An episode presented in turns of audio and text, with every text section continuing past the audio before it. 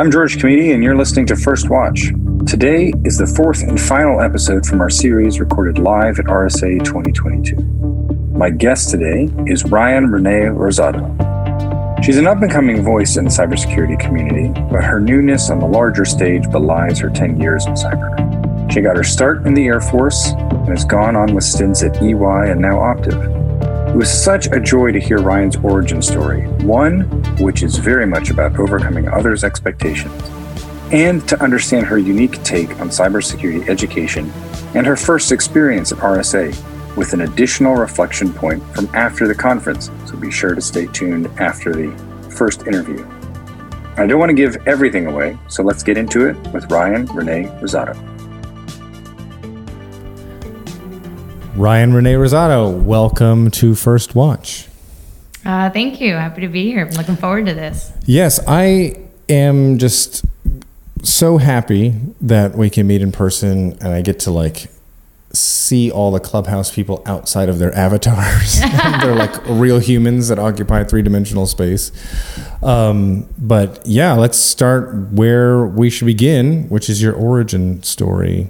Uh, always curious how people got into cyber. Usually ends up being more circuitous than they imagine. But if you want to share how we got in, and then we'll we'll go on from there. Yeah, you know, I always I always like to start with like before, right? Like mm-hmm. set the foundation. Absolutely. So born and raised in New York on Long Island, uh, Lindenhurst, New York. The Strong Island. Strong Island, yeah. And and actually, I, I left right after Hurricane Sandy. Um, so um, literally Strong Island. But um, no, I, I growing up, I never really got into computers much more than like using it for mm. Mm-hmm. AOL. And I did get to do like typing class in kindergarten and again in like middle school. Um, I joke that I think it was the 11th grade, I was making my schedule and I wanted to do, I considered programming. Mm-hmm. And for some reason, I thought I was actually too old. Like, if I wanted to get into computers, I don't even know if cybersecurity was exactly a word back then. I'm sure it was, but I don't know if it was in my world yet. Um, I just remember being like, I should have started in the ninth grade. Like it seemed like such a such a delayed thing. Actually, like I'm should have done this when I was 14, not 16. It's too late. I've missed the mark. I really felt that way at the time, and I was almost like, dang it. Um, do you have a sense of why you might have felt that way? But I, I do. I, I, looking back at the time, I don't think I did. But well, I, I think looking back, um, and I think our culture does this thing where we really force young people to pick what they're going to do before they really have explored the world. Agreed. And uh, we almost incentivize really young kids, like on career days, who are consistent, like, yeah, I want to be this, before they understand anything like real about what that job really is like, what is required to get into any of these roles as far as training or education. And you know that's why i'm my biggest thing now is is i used to be a planner. I, I used to i think try to plan the rest of my life before it really started. And now i, I still say i don't know because i don't want to be mm. married or commit to something when something i don't even know that exists might might become a thing in a year or two and that might be the next best thing and i could be a rock star at it yeah, I I also was a, a planner as a kid. It felt like you had like the I, if I do this step, then yeah. you had like the logical progression. And after you know life kicked my ass a yeah. little bit, I I, I think I now tell people that I have ideas instead of plans because it's like plans are sort of oh, predi- oh, pre- predicated on ideal circumstances, which you can't necessarily control. Well, well, and I would love to just respond to that and say, well, one, um, I tell people that I have a plan, and while almost none of my big plans have gone as planned, at least I had a direction to move mm-hmm. towards. Yep. Right, because um, I don't want to circle the drain or just not. I don't want to be stagnant. Right. Um, in, in a way, even though I plan for so many other things, um, obviously, it did get me here. So while this wasn't exactly the destination that was part of the plan, like very thankful for the detour. Yeah. But you can't get on the detour if you didn't have like a right. road you were on. Right. You got to have a. Uh, you mentioned Air Force before we started recording. You have to have a, a bearing at, at a bare minimum, right? right? You got to have to yeah. direction. But yeah. sorry, I interrupted. So um, I, I, you felt late to programming. But I didn't do it. Okay. I didn't do it, and then I even did um, robotics. I got into that club in senior, uh, my senior year of high school because they needed help fundraising, and I was just a very social, happy, like involved extracurriculars and helped a lot with fundraising. and um, none of the guys would let me touch the robot. They wouldn't like teach me engineering. And again, kind of to your to your question before, right? Like it was this culture of like girls really can't do technical work. Um, you know, and if I could go back, this is one of the few things I would change because ironically, out of everyone that was in that group, and they meant well, like I'm friends with them. It's one of the strongest bonds I have. Um, I kind of think that if I had been more confident in myself or really believed like I could do this and I had pushed harder, that I would have. Mm-hmm. And I would have proved them wrong. Um, but I kind of, again, I bought into this from a young age about, um, and growing up, I always struggled with science and math. Um, it's not that I was bad at it, it just took me longer. And mm-hmm. art, history, and, and, writing just came so natural to me that I, I was always told, oh, well, girls are better in those things because we, I don't know, use our brain differently or whatever. Um, right. And I, I just was, and so that's why I hate, I try not to tell anybody, regardless, especially children, anything, anything, whether it's academ- academics or sports or no, the world is your oyster. And if you want to, you can do it. Right. Right. Like just because you're a girl doesn't mean anything, um, except that you can do whatever you want. um, so anyway, that's senior high school. And, and in my, um, lunch periods at that awesome high school, they would let recruiters and very few other like college recruiters or, or and the like come in maybe quarterly. And mm-hmm. so in the 10th grade, I went to uh, lunch and there was a Marine recruiter. He really was the first one that opened my eyes to the possibility of joining the military. Um, that idea marinated in my mind, I think. And then actually on my 18th birthday, um, there was an Air Force recruiter and he ended up being my recruiter and and I had just kind of realized like poor kid from New York as much as I had planned for college student loans was just not going to be in my future anytime soon and um, the idea of serving my country actually really was something I, I realized I wanted to do and and I well um, I got there and I was told I couldn't do cyber because I was a woman but um, and that I could do public relations or public health but I did stay in cyber um, I I really would like to believe, and, and from what I know, the military is getting better with that. And mm-hmm. I believe that Little Boys Club is, if, if, if it even exists anymore, that it's really on its last leg. Um, and I, I think in truth, the demand for personnel has exceeded whatever attitudes. Yeah, I mean, they just need they need I, people to do I it. I also so. think cybersecurity is so much different even from 10 years ago. Absolutely. Yeah. Um, and I think culturally that that it is just I think the culture is actually now leading where in the past I think the technology was leading and the and the need That's for the tech. Point.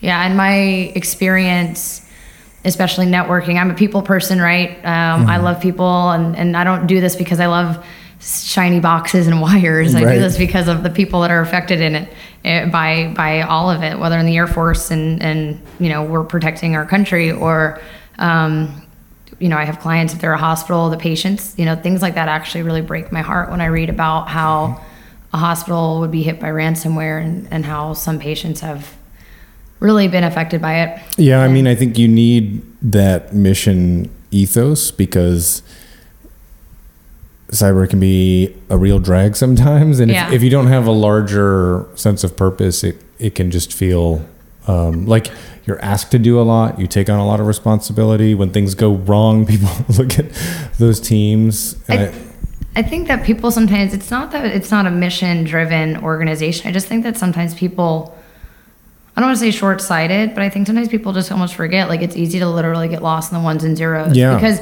we're not doctors. We don't see our patient firsthand struggling, mm-hmm. right? We're in a SOC and we don't have the pictures of whether the patients or the um, people trying to access their funds on their bank so they can pay for something or even entertainment. I mean, we we all work hard so we can play hard, so to speak. So we don't necessarily think of you know people who can't watch their TV or play video games because there's a DDoS attack. And, and while that might sound trivial, like that's the part of life I think that we need to remember is why we're doing it. Yeah, um, the end user. Yeah, And, you know, I would say like, gee, I wonder when it's going to happen when a hacker who wasn't involved in an attack. Like maybe we have a hacker that does something somewhere else. Mm-hmm. Um, this hacker tries to go, let's say, use his or her bank account, and it's like, oh, there's been a cybersecurity. like I'm waiting for the day that there's some this, like this, hackers come yeah. out and complain that they have finally been affected. There's that many attacks mm-hmm. that the hackers are like, oh man, why am I doing this? Like, this is awful. This, this the snake starts eating its tail. It's, we're, we're there though. There were so many attacks. Like, I mean, there's got to be a hacker that lived in the United States and like saw the gas pipeline last year and was probably the first thought was like, man, I should have thought of that. And the second thought was like, this sucks. My gas prices right now are not, well, and even now, right? Right. But, you know, I would hope that like the hacking community is going to kind of get that rude awakening with the taste of their own medicine. But um, I do want to get really quick back to it. So I think we got up to the Air Force with my story. So even though I was told many times and pretty quickly that um, I couldn't do cyber because I was a woman, I mean, the government and the way the Air Force is set up is it's not luckily as like, oh, so and so said this and boom, this happened. They very much were like, well, like we have invested in this person, so they we are going to get our return on investment. Yes. Like I will stay regardless of what any of my then leadership, which by the way is completely out now, said and thought.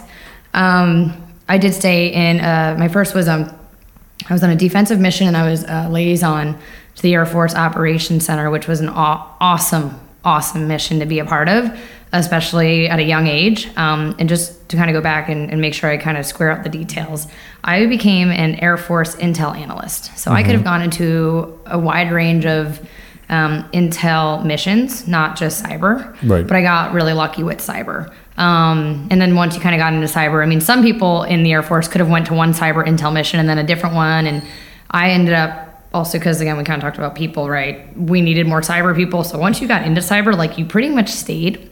And so then I did have um, another cyber mission, a little bit more offensive recon reporting. Um, I still was told I couldn't do cybersecurity because I was a woman and an extrovert.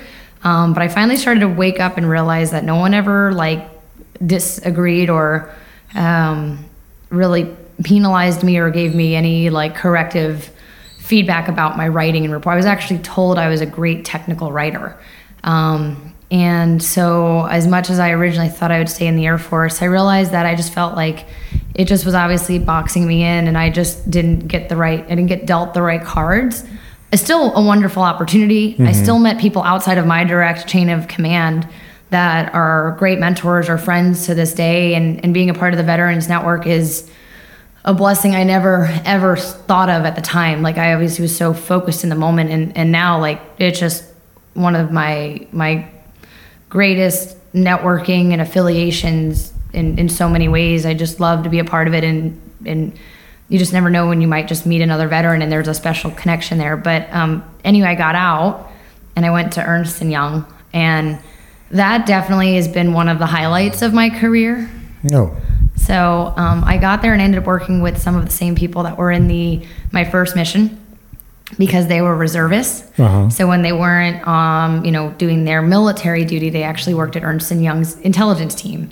And um, after about just maybe about ten months, I was doing a feedback session. I said, you know, I've obviously been doing technically intel for five five years now between the Air Force and here, and I mean, it's important, it's great, it's my foundation, but I really want to learn so much more about cybersecurity and get experience, be a little bit more well rounded. You know, I, I'm not sure I want to be a 30 year careerist in just Intel. Um, and I was really fortunate that EY gave me that ability to do work with the team that did assessments for a variety, you know, of sectors, uh, work with the IR team, work with the security operations, um, SOC analysts. We, you know, help with even the business development side of the EY Cyber Center.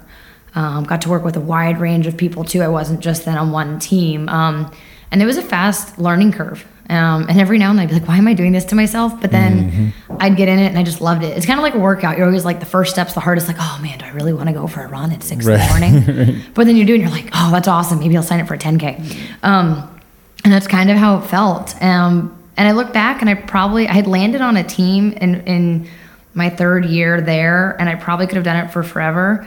But due to some of the changes and whatnot, I kind of felt a a little bit pigeonholed. Like I had EY had kind of been like, okay, you had your fun, pick a team, pick a lane, and I was like, why can't I just be like on three teams? Like I'm good in all of these areas, um, but I also felt like I wasn't getting the right training anymore. Like I was, you know, they they were growing as a company too, and an opportunity came to go to Avanade, and I really wanted to learn about the cloud.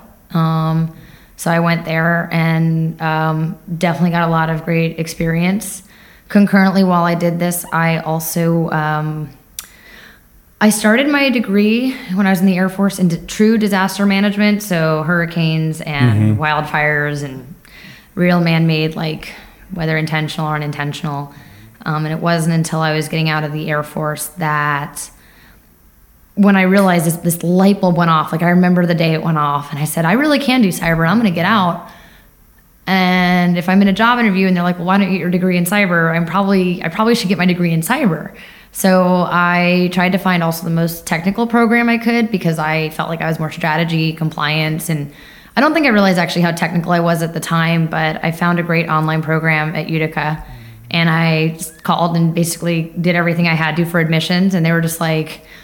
I remember someone was like, "So what are you doing?" And I was like, "I'm going to do both. I'm going to do my one degree over here at the State University of New York and finish it in disaster management, and then I'm also going to do my degree in cybersecurity at the same time."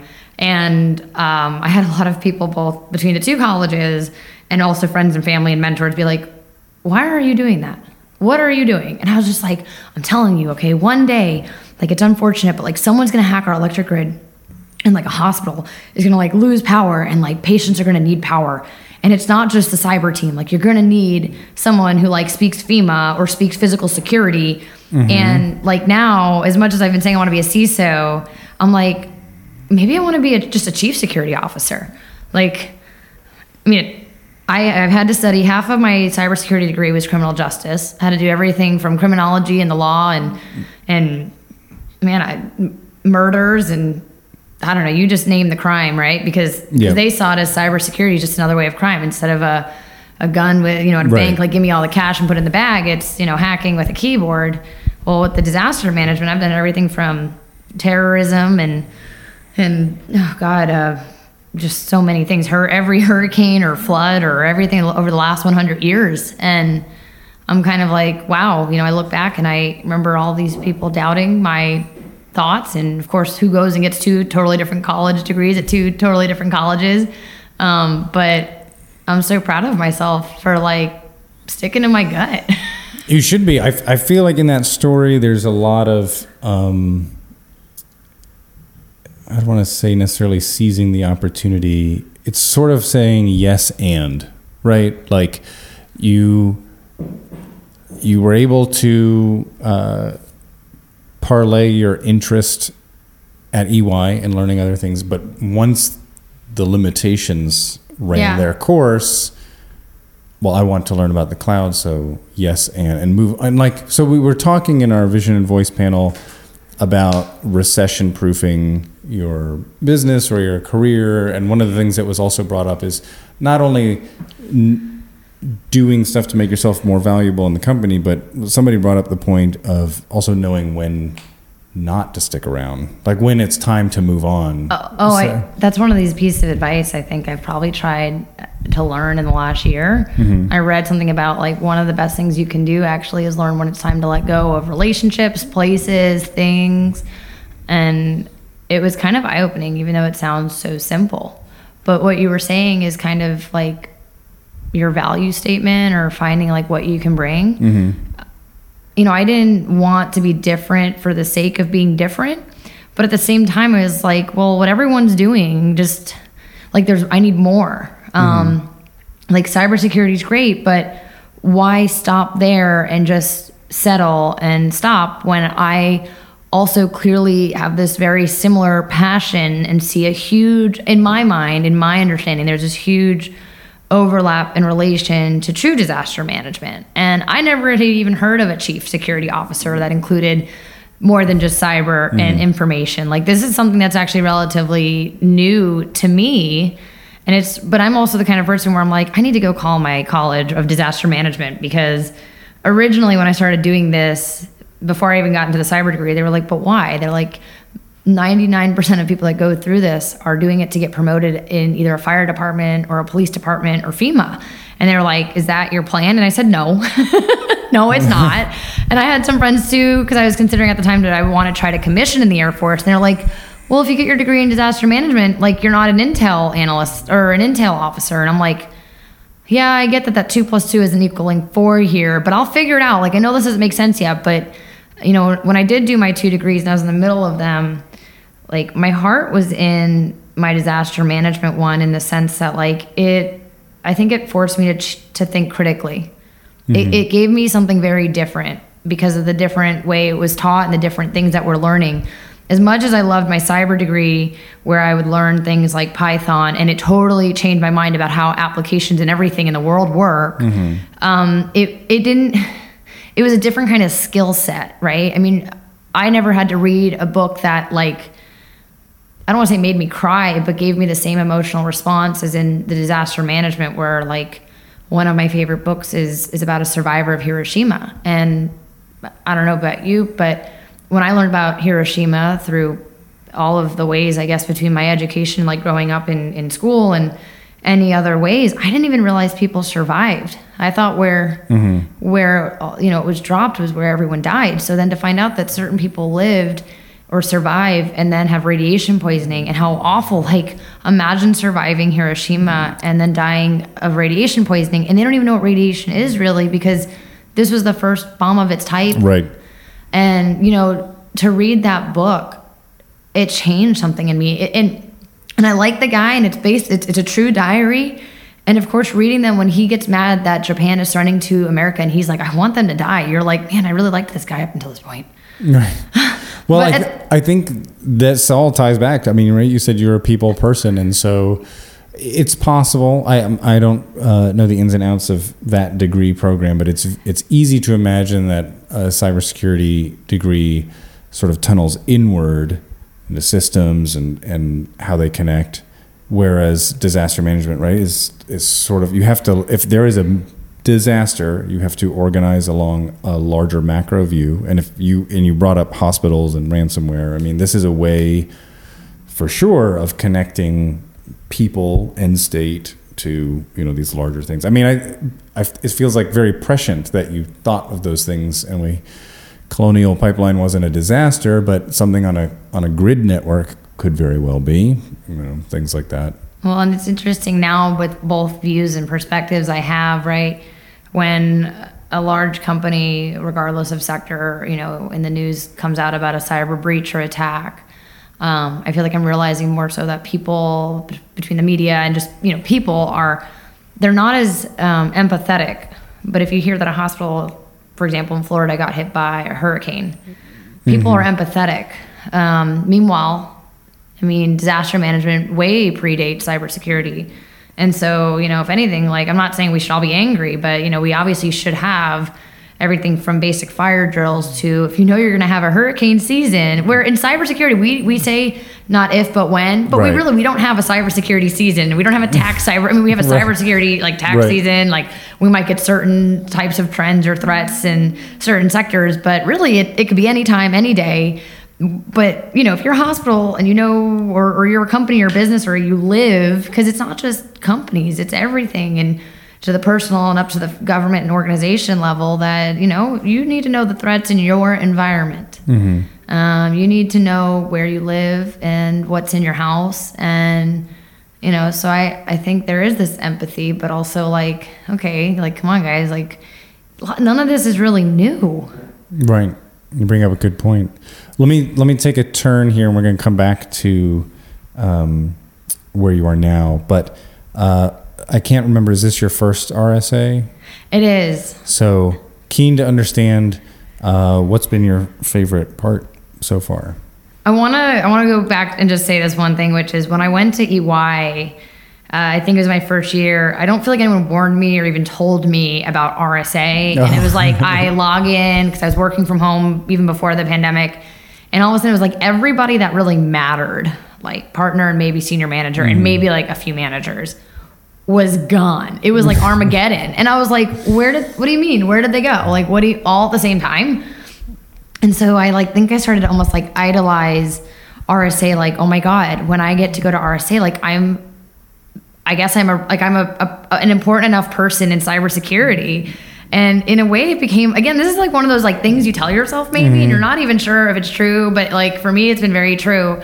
Um and so it's been really fun to come network with some of really the the smartest and and brightest and um I- I'm trying to stay, you know, succinct here, but like this morning, I'm walking from my hotel to the to the conference, mm-hmm. and I just see that someone had something on his his blazer, and I just said, hey, you know, I just want to let you know, like that's there. We're just walking, like in the street. I, for all I know, mm-hmm. he doesn't even he could be someone totally different, not even RSA, but of course he's RSA, and of course he's like one of the main vendors, and we're talking, and next thing we know, we like realize we actually live in the same city, and like ten things later, and we we are in very similar circles, and it's just like it's like Disney World for me. That's awesome. Um, it's like uh, in Halloween between the vendors, and I'm like, I'm literally like, what is that? Like, oh, what a cool little gizmo gadget. But then I'm also, you know, instead of meeting Minnie and Mickey, I'm meeting like other people I've met on Fireside Chat. And I'm like, I remember your story. I remember we talked, or hey, that's what you look like. Um, so it's just probably been one of the the the latest best highlights of my career. But you did say what's my favorite part. So obviously people, that's been a trend here, but um I don't know if I could pick uh actually I could. I take that back. I've had so many great moments here, but my my favorite moment Sunday night, um, we did a client peer dinner for with with partners on behalf of Optiv. It was probably like less than 20 people.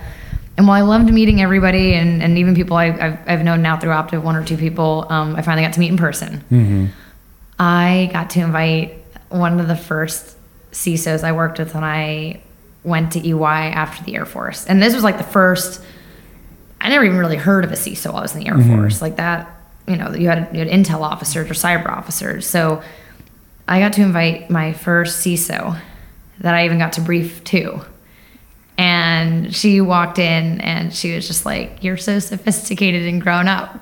And That's awesome. I really never. I remember some people saying like you might be a CISO or you might be a CISO one day. You're Ryan. You're going places, and I was like, I don't know why anyone thinks that. Like I was just happy, like my first few years at EY, just to be still in cyber. like I, I don't think I believed in myself, and I know I definitely had enough people that did not believe in me. And I mean, I everything from some people said I wasn't going to last a year in the Air Force to whatever.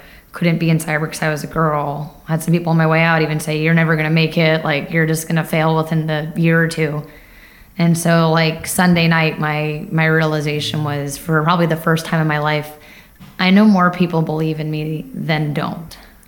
That is tremendous. I also think, you know, uh, regardless of other people's opinions, that experience is um, a, a validation, right? Because you connected with somebody at EY in cybersecurity and you work at Optiv now and you are able to invite them and invite them in a in a genuine way because that is a, a relationship Yeah. that you have you know essentially cultivated for that amount of time right so that that is that is a very that is a great answer to that question and i'm glad that i did not know that story beforehand Yeah, no, it was. um It's also one of those things, right? When I look back to when I met her in two, early 2018, you know, more context around that was um, I have a, a very social, can have a very alpha-like, very extroverted personality, and a lot of the people on that team at the time were like, you know, here I am, this like new,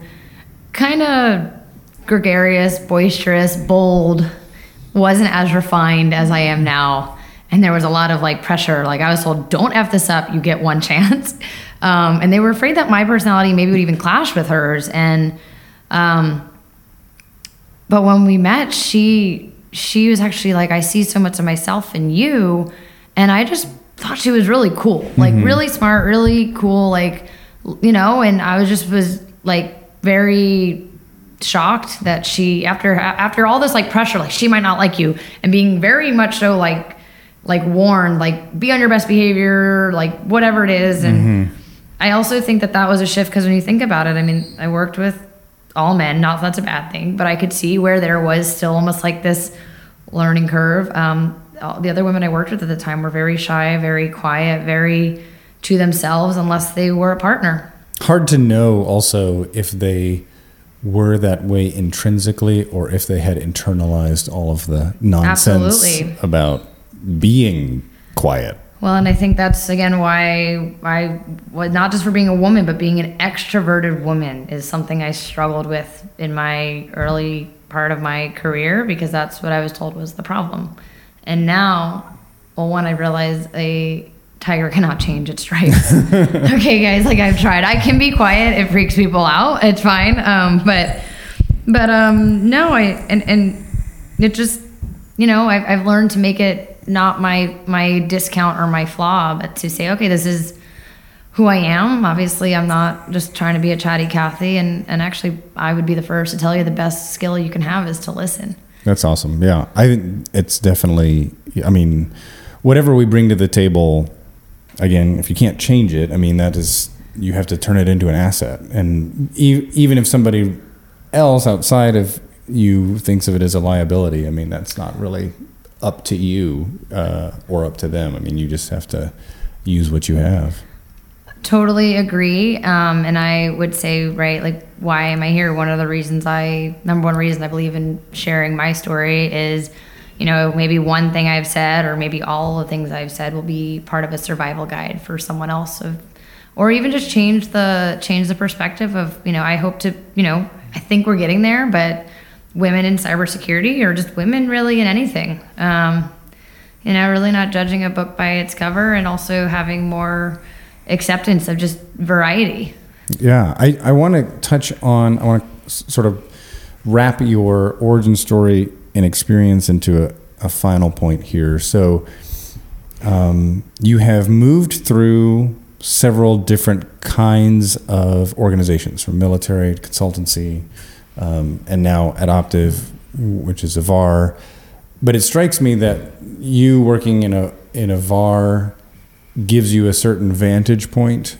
You know, we, we talked before we started recording that often it, it, probably companies are preoccupied or frustrated or anxious about something, but they only live inside of their own culture. And the fact that you are interacting with different um, clients and accounts, it, strikes me that you might have seen some trends or maybe you understand uh, you've learned something about the dynamics that make some more successful at tackling sticky problems than others. I'm just curious to see if you've had uh, time to metabolize those those different viewpoints.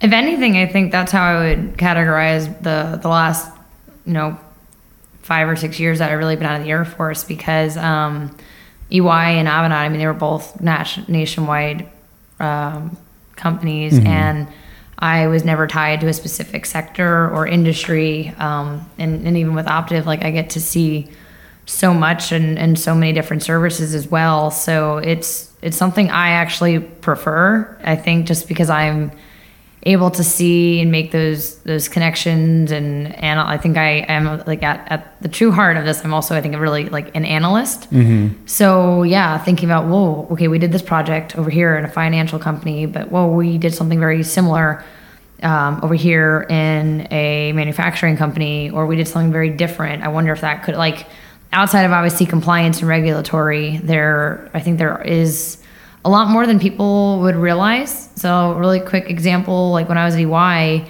there was one company, they had a very strong uh, parent company, and the child companies really were kind of at the mercy of the parent company for cybersecurity. But the parent company actually was setting a very like baseline low bar, and mm-hmm. one of our mm-hmm. clients actually was the child company. And they were trying to find a way to enhance their security. The parent company, politically, so to speak, was afraid they would make the rest of the company weaker. So we got to do a concept of operations. Now, the reason I think we were really good at that was because we had, and that was, did I say that was an uh, automotive company. Whereas I also got to work on an account for an, a media and entertainment company, which was the opposite. The parent company actually was a little bit on the weaker side. They could set the policy, but they really didn't have a strong way of enforcing it. Mm-hmm. So the child companies were kind of kind of got to do what they wanted um, and, and agree or disagree or have whatever security solution they really believed in. And so having that experience when they're two totally different sectors and two totally different kinds of companies, but similar, you know, parent child child uh, restrictions or limitations or just things to complexities, um, I thought was a really great ability to not even just to work on, but to really learn from. Mm-hmm. Um, and so now I love that with the security operations team I've joined. Um, you know, if somebody wants to be, as I mentioned before, I think a CISO and maybe even a chief security officer, Um, but let's do this again in five or ten years and see if there's a new role I've learned or uh, we've gone. You're- You know, I, yeah, I think at, I think at this rate you're going to make up your own role. Oh, that's interesting. But but as someone you know with the plan right now on this direction, you know, I um, I think it, now that I finally believe that it's possible and I could do it, and I finally believe I'm smart enough to do this or um, savvy enough, I kind of look at my okay, what do I know? What do I don't know? What do I need to know? And what I love about what Opportunity Optiv has given me is one, I'm I'm related to the sales team, and a CISO or any leader would probably be sold to, right? So love the background and interesting perspective I'm learning on this, um, but also I right Optiv VAR. There's a number of different you know co-managed SIEMs, so all these different SIEM providers, and I get to see what challenges different clients may or may not have, what different SIEMs whether you know some clients i've already seen in my short time maybe didn't put in their SIEM they're not they're not maximizing the value on their own SIEM because they they're not you know going ahead in their own team and you, you know you can only you can lead a horse to water you can't force it to drink. So we're trying to help you know clients there or trying to help clients if they're on one SIEM and they want to move to another SIEM because now they want to go to the next generation you know cloud native SIEM right? And mm-hmm. so watching the cisos and their security teams figure out when the timing is right for that how to do that i think is an incredible insight for me 100%. to put into my repertoire as someone who'd love to be a ciso and really hopefully like you know study and, and ace the test when those days come because it, and it's not right it's not just technology it's, it's licensing it's cost it's um, procurement and and what issues may or may not have whether due to a, a client onboarding um, you know their own legal department or i mean there's just so many factors and my head lives in that complexity so i'm I, I mean, I think that you have effectively created your own um, curriculum. well and it's funny because i don't know if there's a ciso curriculum but maybe i should start writing these down well, I, and I well, I guess I want to say that I think it's valuable that you are not sort of stuck in the present. I think you're very much in the present in that complexity, but you are understanding the value that these things. So let me let me it'll have in 10 years i think i try to understand yeah. the value things will have in five or 10 years Yeah, and so it's easy to be like you you could get stuck in the present and be like, oh, this this implementation is not going well, but you know, seeing it as an opportunity to be like, well, you know, organizationally, Yeah. why is this happening? Versus, I think that's ex- that's a valuable attitude to take to those things. And I don't exactly know where it comes from, but my mother would tell you I started planning my college and my high school graduation and college graduation party before I was probably out of middle school. Um, and she would tell you that's the key difference between my brother and I, whereas he planned his high school graduation party like the day or week of his high school graduation. Um, so, yeah, I. It's another way. I used to have a lot of people tell me I overthought things, and I'd be like, "What does that mean? I've always thought this way. You don't think this way?" And people would either try to label it as anxiety or autism or just in a, with a, some sort of negative light. And it's one of those things too. I'm like, okay, this is actually like helping. This is how I'm wired. It's this not, yeah, how- exactly. This is how I'm wired, and and you know it. It's got you know I, I've had to organize my thoughts, and I uh, I don't know. For me, one of the struggles is right trying to think about well, I'd like to be a CISO one day. How do I get there? What does that mean? And I think I finally am at the point where I can't copy or not that I want to, but I can't necessarily follow. My story won't be the same as you know name a CISO. Mm-hmm. You know, and I, I know there's so many different ways each CISO got there on their own too, but you know it, it's not one that has as, as clear cut steps. And so I'm very thankful that everyone who's given me some insight and direction, and then I can kind of compile that. It's kind of I'm kind of a SIEM, and I'm taking everyone's advice and interests and stories actually, and then like I'm you know triaging and tuning and you know alerting so to speak. I say that with air quotes. Um, you know, and and defining my roadmap and path forward. So Well, that is that is a um, a brilliant place to finish. Um, Brian, thank you so much for the time. I know you're extremely busy. Uh, I'm thrilled that uh, you'll get to come to more RSAs, but thank you very much for your time today. I appreciate it. Thanks so much, and uh, hopefully we can do this again sometime. Welcome back, Ryan. A long time. yeah. So it's been a just over a week since RSA, but um, I wanted to give you this opportunity. You reached back out. I appreciate the moment of reflection, um, and you said that upon thinking of one of your answers, you wanted to take it a second time because you know you incorporated some new insight or some new learning. all about the continuing uh, reflection here. So I think that the topic was around what had you learned with this being your first RSA, or what had you taken away from your experience at the conference and wanted to give you the opportunity to update your thoughts and, and feelings about that experience? Yeah, I um I think when you and I originally met la sorry, not last Wednesday, the Wednesday before that, it was still in the middle of RSA for me. And again, my first RSA experience. And I don't think I had even begun really my reflection. I think mm-hmm. our RSA uh, conversation really prompted or initiated that that reflection. And I know that this one answer, um, I think as I thought about it after RSA and over the weekend, I did want to kind of add to it um, not just not just for my own reflection, as you uh, can imagine, but also for anyone who's listening, anyone who missed the opportunity to be at RSA this year or has never been. Mm-hmm. That, um, as I had shared before, that um, having first learned of RSA and the conference, not even really sure I learned what it was about initially. Just my first observation was I was working at EY. It was within my first year after being out of the United States Air Force.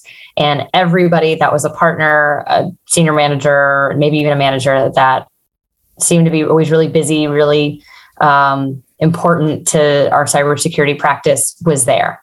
And in a way, I think I internalized that as a milestone as almost the equivalent of graduating college um, right. with a degree in cyber, um, right. but as like a career significance of uh, maybe I'm I'm making a difference, maybe I'm finally doing something that's really important, um, maybe something about my career has now been validated, and um, I while I am really thankful I had the opportunity to have gone to RSA, meet people, um, just take a lot of that in and almost really uh, re-energized me. Not not to say that I was like burning out, but it just it was just such an awesome experience. But I realized in a way not to not to be disappointed, but you know, I, I want to make sure I convey that I I realize more than ever how important everyone who wakes up and, and plays a part in cybersecurity, whether you've been doing this for 30 years or you're brand new, um, we all play an important role.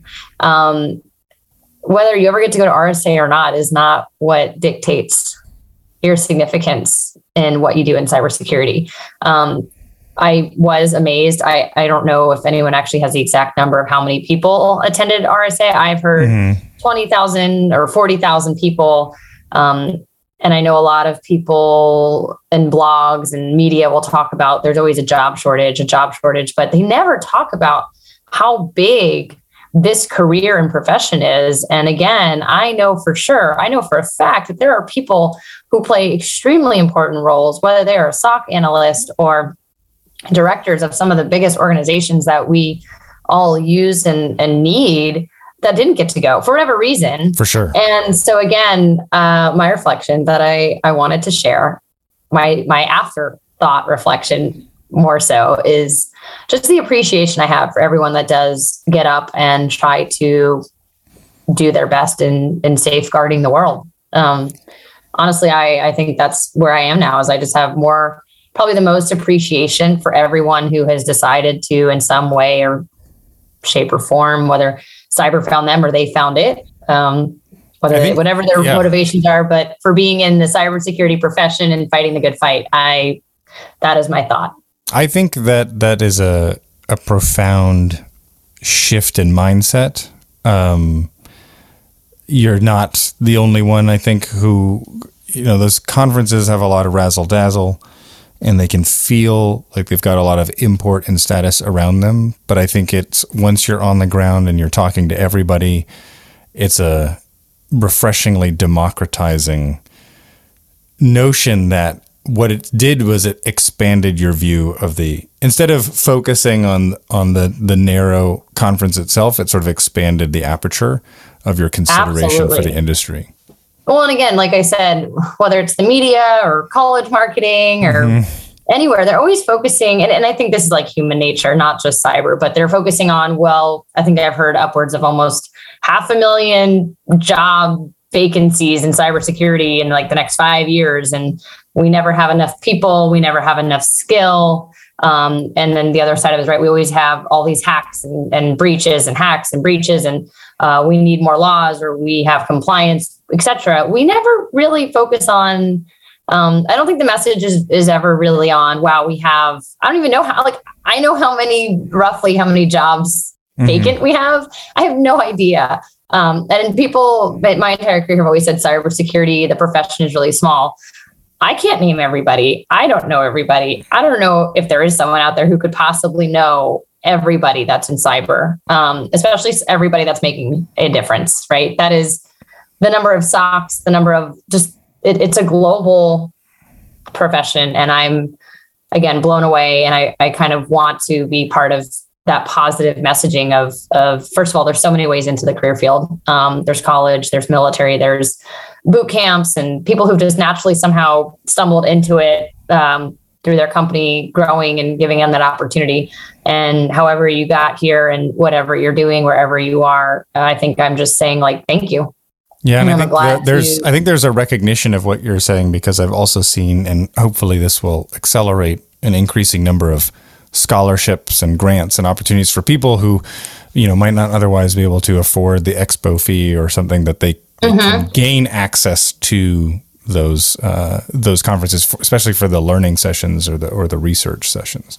That was probably the next big afterthought I realized. Uh, I think I started to say this before too, where I was just so focused on getting to go to RSA from everything I heard. I, I don't think I ever really sat down and figured out why or, or, how I wanted to go. And I had an expo badge, so I did not get to go to the keynotes. And I mm-hmm. definitely have like a new goal to be able to attend RSA in the capacity that would allow me to hear and learn from more of those keynote sessions.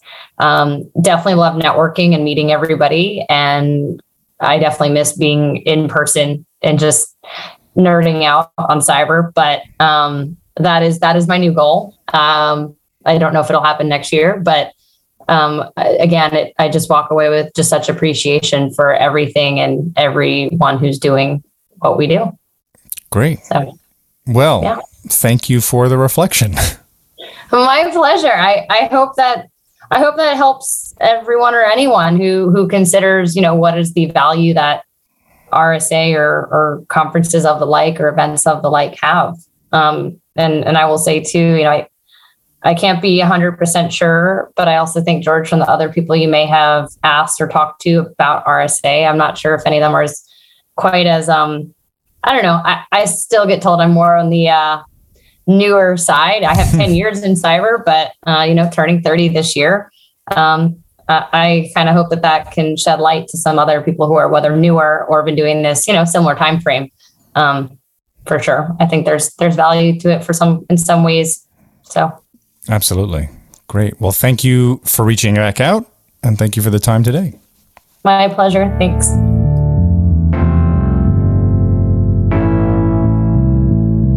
That's it for First Watch today, and a big thanks to my special guest, Ryan Renee Rosado. First Watch is a production of Safeguard Cyber. It's edited by Kai Krogetti with original music by Matthias Cefoletti. Subscribe to First Watch wherever you get your podcasts. Thanks for listening, and until next time, stay safe, stay strong.